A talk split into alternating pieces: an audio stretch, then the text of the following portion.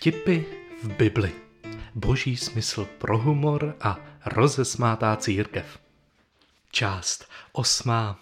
Umíte se smát sami sobě. Smáli jste se někdy sami sobě? Nejjednodušší je pro mě smát se té části sebe sama, za kterou jsem se přestal stydět a kterou jsem přijal.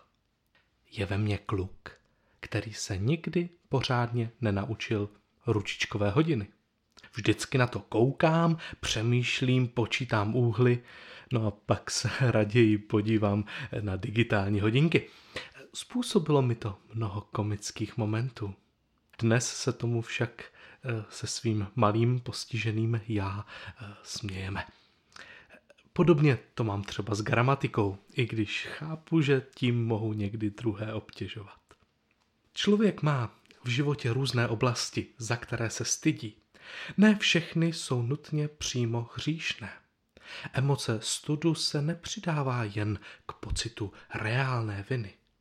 Stydíme se i za své neschopnosti, za to, co nás odlišuje od druhých lidí. To nemusí být nutně hřích, ale stud se k tomu přidá. Stud je emoce, kterou člověk prožívá, když zažije odpojení, odpojenost vztahu s druhými, anebo s nějakou vlastní částí svého já. Jsem jiný, protože jsem do svých 33 neřídil auto. Neumím hodiny, gramatiku. Hrůzo strašně si podupávám nohou, když hraju na kytaru. To si ze mě dělali legraci mý dorostenci na táborech. Jsou to věci, ve kterých jsem jiný, nenormální. A tudíž mám na výběr. Buď to se za to začnu stydět a snažit se to skrýt a zatajit, aby si náhodou o mě druhý něco nemyslel, nebo se tomu zasměji. Přijmu sebe sama i se svou hloupostí s humorem. Tak trošku to záleží na tom, jestli věřím, že ten, kdo si ze mě dělá legraci, ten, kdo mi dává zpětnou vazbu, jestli mě miluje, přijímá. Dorostenci si ze mě mohou dělat legraci, vždyť jsme si blízko, máme se rádi. Není problém přijmout zpětnou vazbu a zasmát se sám sobě. Opakovaně jsem slýchával od různých kazatelů, že postavy, které nám věřícím lidem jsou v evangelích nejblíž, nejsou učedníci Ježíše, ale farizeové a zákonníci.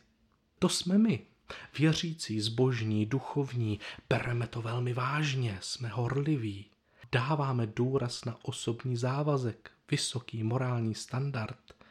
Snažíme se proměnit společnost, aby byli lidé tak dobří, tak svatí, tak čistí jako my. Proto je pro nás živý Ježíš velmi těžko přijatelný. Ježíš k ní měl blízko, také mu šlo o podobné věci. Ale přesto vznikaly mezi nimi vážné konflikty. A jeden z jejich hlavních problémů, na který Ježíš poukazoval a který kritizoval, bylo to, že se berou v něčem až příliš vážně. Až příliš vážně něco řeší, nějaká pravidla, nějaké nastavení, nějaké své vlastní představy a přestávají vidět druhé lidi. Příliš vážně berou čistotu a nečistotu, pravidla, svatost, nesvatost. Představuji si je tak trochu jako zamračené pány, zatímco Ježíše jako toho, kdo je provokuje, dělá si z nich legraci. Ježíš je oproti nim v evangelích vykreslen mnohem víc lidsky, e, což je paradox, že když je to Bůh, ale asi musíte být zároveň Bohem, abyste byli opravdu člověkem. Kdo ví? Jeden z mých nejoblíbenějších vtipů, které Ježíš říká na účet duchovních představitelů, je zaznamenán v Matouši 23. kapitole a je to verš 24. Slepí vůdcové, cedíte komára, ale velblouda spolknete. Je to krásná slovní hříčka. Komár se řekne kalma a velbloud gamla. Tedy cedíte kalma a polikáte gamla. Jen si to představte. Člověk, který se nimrá v polévce, do kterému spadl komár. Tráví deset minut nad tím, než ho vyloví. Přepočítává nožičky mrtvolky komára, jestli náhodou v polévce nezůstala komáří nožička. Přijde mu to extrémně důležité. Právě tuto záležitost teď vyřešit. Všechno ostatní musí jít stranou.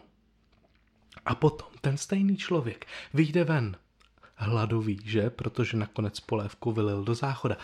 Potká velblouda a toho se rozhodne spolknout.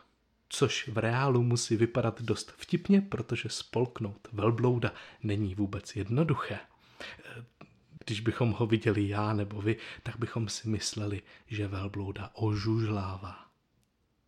A celé je to řečeno o slepém člověku. Slepý vůdce řeší komára a spolkne klidně velblouda. Je to otázka zraku. Vždyť je slepý. Něco nevidí. Chybí mu určitá perspektiva. Koho potřebuje slepý člověk? Slepý člověk potřebuje druhého, který mu řekne, tohle je komár, to neřeš, tohle je velbloud, to vyřeš. Ježíš vtipem poukazuje na velmi rozšířenou lidskou vlastnost. Troufám si říct, že v duši každého člověka je slepá část, která neumí rozpoznat, co je podstatné a co ne.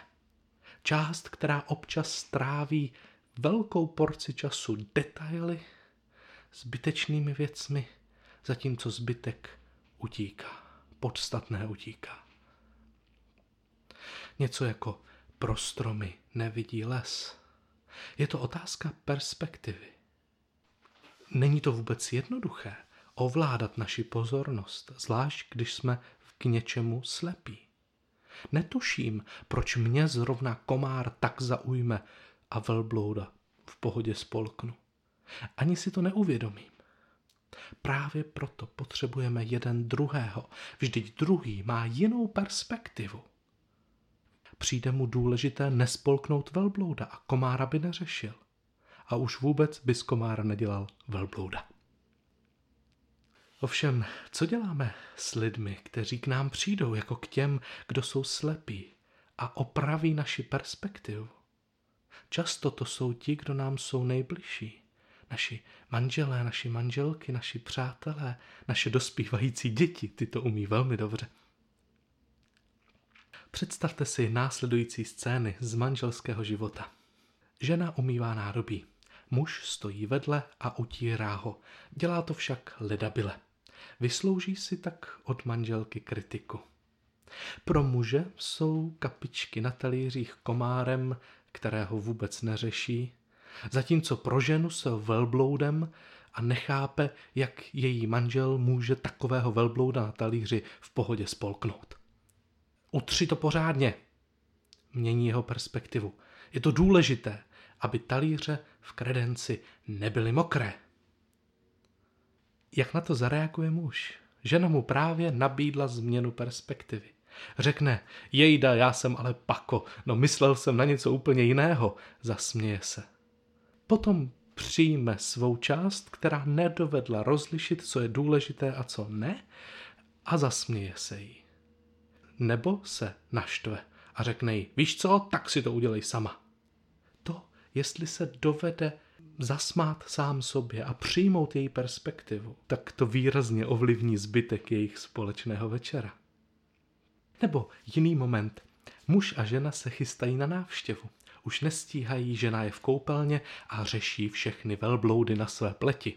Muž nervózně podupává, přijdeme pozdě, proč se zabýváš komárama, který máš na ksichtě, vždyť je tady velký velbloud, přijdeme pozdě, to je důležitější. Jak zareaguje žena?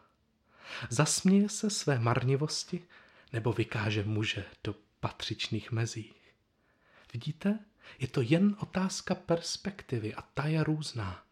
Já potřebuji druhého, aby mou perspektivu zreflektoval. A zároveň to není nutně otázka hříchu. Mohu se tomu tedy zasmát, přijmout to, pokud věřím, že mě druhý miluje a jsem si jistý vztahem, který spolu máte. Proto se zamilovaný pár takovýmto momentům směje. Je velmi jednoduché pro ně přijmout perspektivu druhého. Smějí se. Čím jsou pak spolu déle, tím je horší se takovýmto momentům smát. Tak to hold máme. Ježíš se v evangelích chová tak trochu jako ten šašek na královském dvoře. Ten, který srší břitkým humorem. Jako jediný mohl říct králi pravdu, protože to říká jako vtip, dělá si legraci, přehrává. A pan král je zavalen papíry a nevšiml si, že si mu princ utrhl ze řetězu. A tak dále. Moudrý král naslouchá svému šaškovi, protože ho jednak trošku považuje za hlupáka a protože v hloubi duše ví, že přesně to je ta kritika, kterou potřebuje slyšet a kterou mu žádný ministr nedá. Možná ještě manželka, ale od ní je to těžké přijmout. Šaškem se nemusí cítit ohrožen a přitom může přijmout jako k reflexi svého jednání toho, co Šašek říká.